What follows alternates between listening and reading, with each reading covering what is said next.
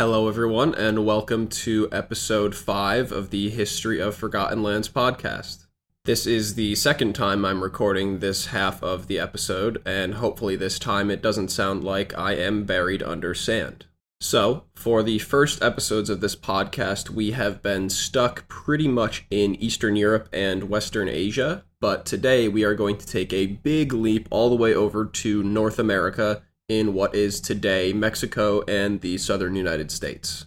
In 1833, however, which is when our story begins, it was just all Mexico.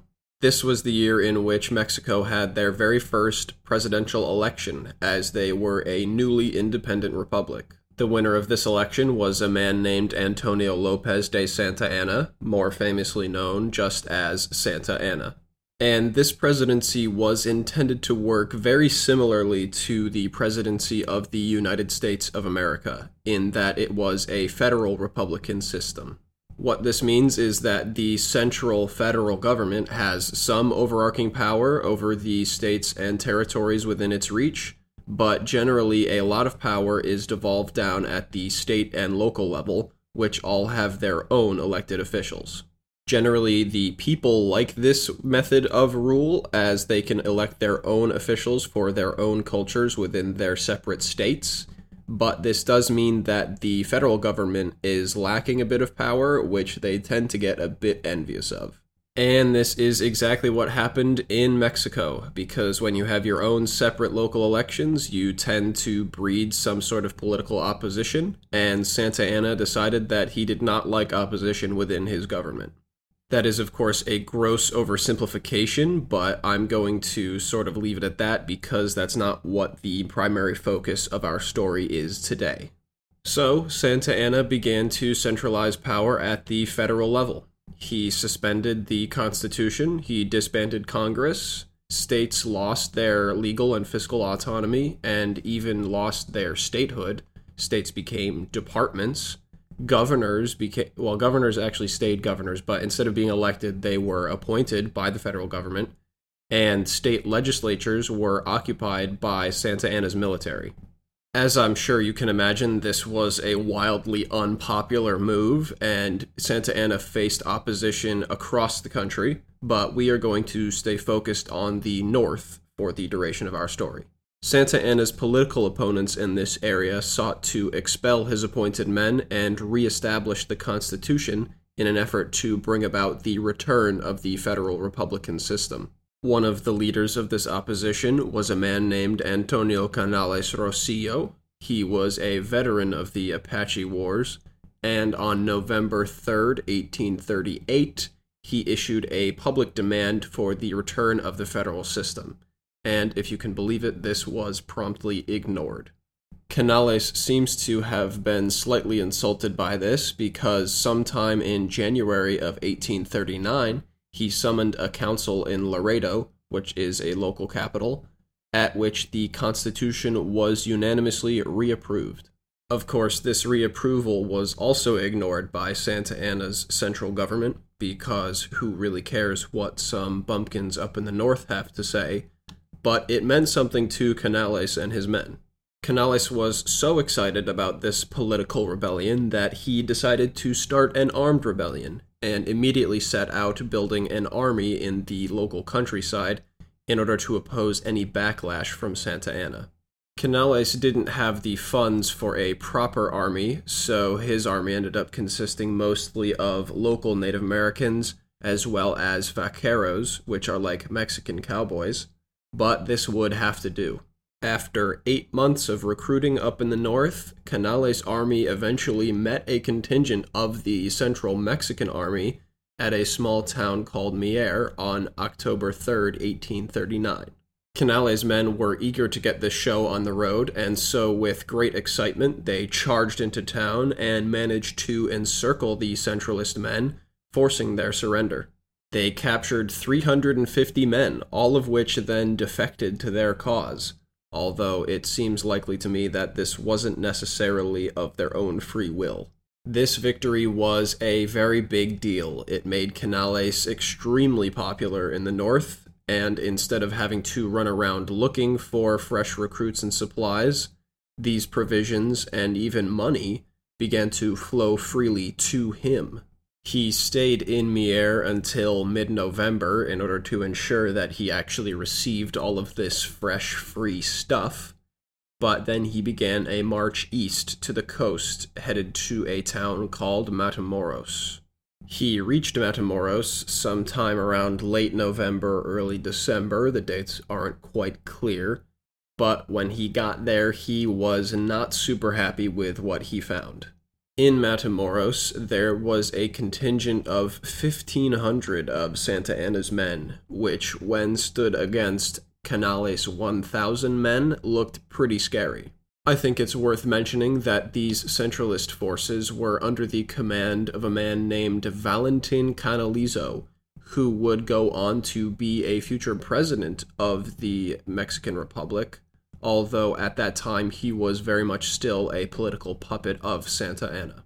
So, Canales now stood outside the gates of Matamoros, thoroughly outnumbered by Canalizo's men, and decided that it just wasn't worth the fight.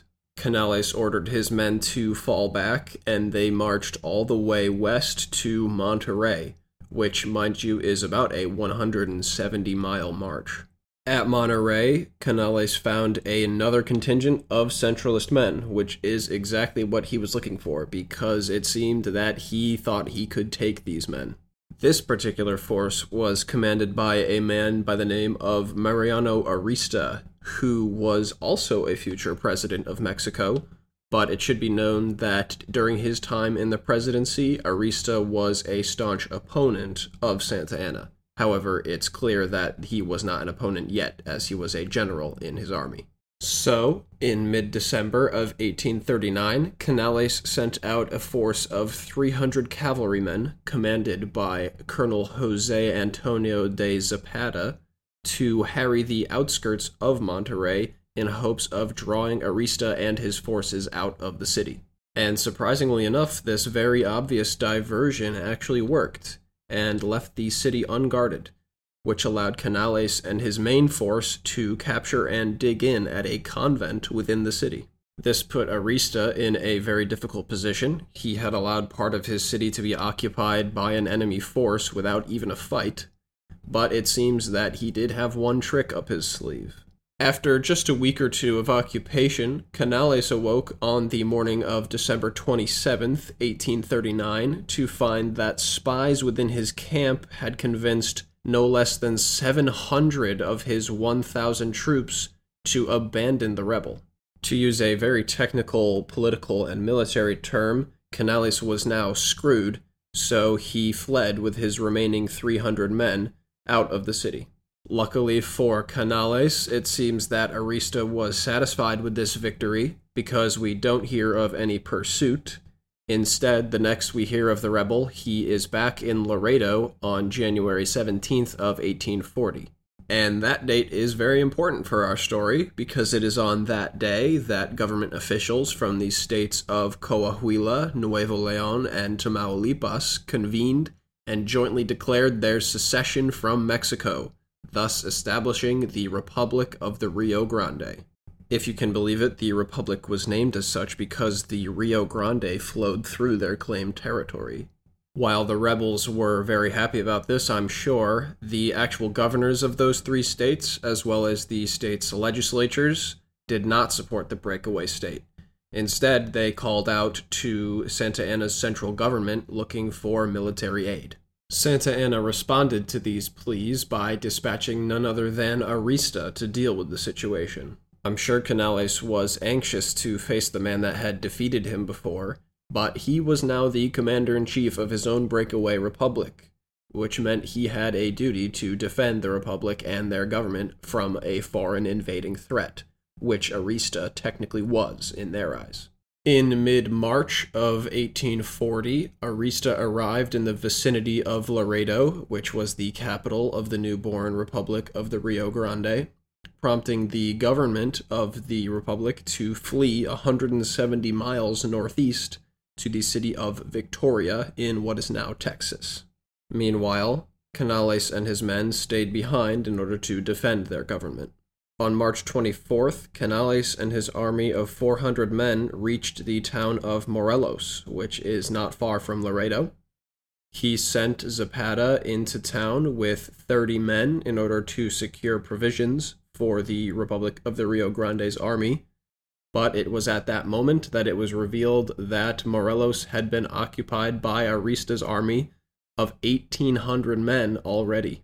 Believe it or not, a fight of 30 against 1,800 is not going to go well for the 30, so Zapata was forced to surrender. Arista offered him a full pardon if he would swear allegiance to Mexico and abandon the Republic of the Rio Grande, but the cavalry commander refused. It was now March 25th. Canales' most capable commander was in the custody of Arista, and he had no choice but to attempt to rescue him. So he attacked Arista head on. This went about as well as you would imagine it could he lost 250 of his 400 men in the process, and he failed to rescue Zapata.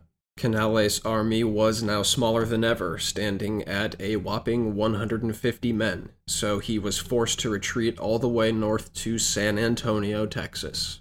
On March 29th, after five days in custody, Zapata faced a grim fate. His head was placed on a spike outside his very small hometown of Guerrero. This was to serve as a warning to his wife and children, as well as any aspiring Federalists in the area. And this threat would have been very personal, because I wasn't lying when I said Guerrero was a small town. Even today, it has a population of 959. So, if my calculations are right, as a rough estimate, you can assume that in 1840, there were maybe 61 total people living in the area. Everyone would have seen this threat. Everyone, of course, except Canales. He was busy up north in Texas rebuilding his army, which he brought eventually to almost 800 men. And I know I keep throwing these numbers at you as to how big each force was, and I'm sure that might be a little bit annoying, but there is a reason for it. I'm really trying to hammer home the idea that the Republic of the Rio Grande really never stood a chance. At no point has Canales commanded more than 1,000 men, and you're going to need a lot more than that in order to effectively break away from the fully formed government of Mexico. And I'm sure Canales knew this too, but he and those involved in the formation of the Republic of the Rio Grande clearly felt that it was worth trying anyway, because they were so staunchly opposed to Santa Anna's hostile takeover of the central Mexican government. And so this brings us to the moment that I'm sure Canales knew was coming all along. It was time for his last stand. It was now late October, a full seven months after Zapata's death, and Canales was finally on the move against Arista once again. Canales dispatched 350 men to steal horses from Mexican towns in the countryside. These men were led by Samuel Jordan, a Texan, and Juan Milano, who was Canales' own brother in law. When they eventually reached the city of Saltillo, they were greeted by a sizable Mexican force. Knowing that a battle was imminent, Canales dispatched the bulk of his army under the command of Colonel Lopez. They arrived in the city on October 25th. Unbeknownst to both Canales and Jordan, however, Milano and Lopez were both traitors. They had secretly made talks with the Central Mexican government and switched over to their side. So, as battle drew near, Lopez ordered Jordan and his men to take up position in a mountain pass.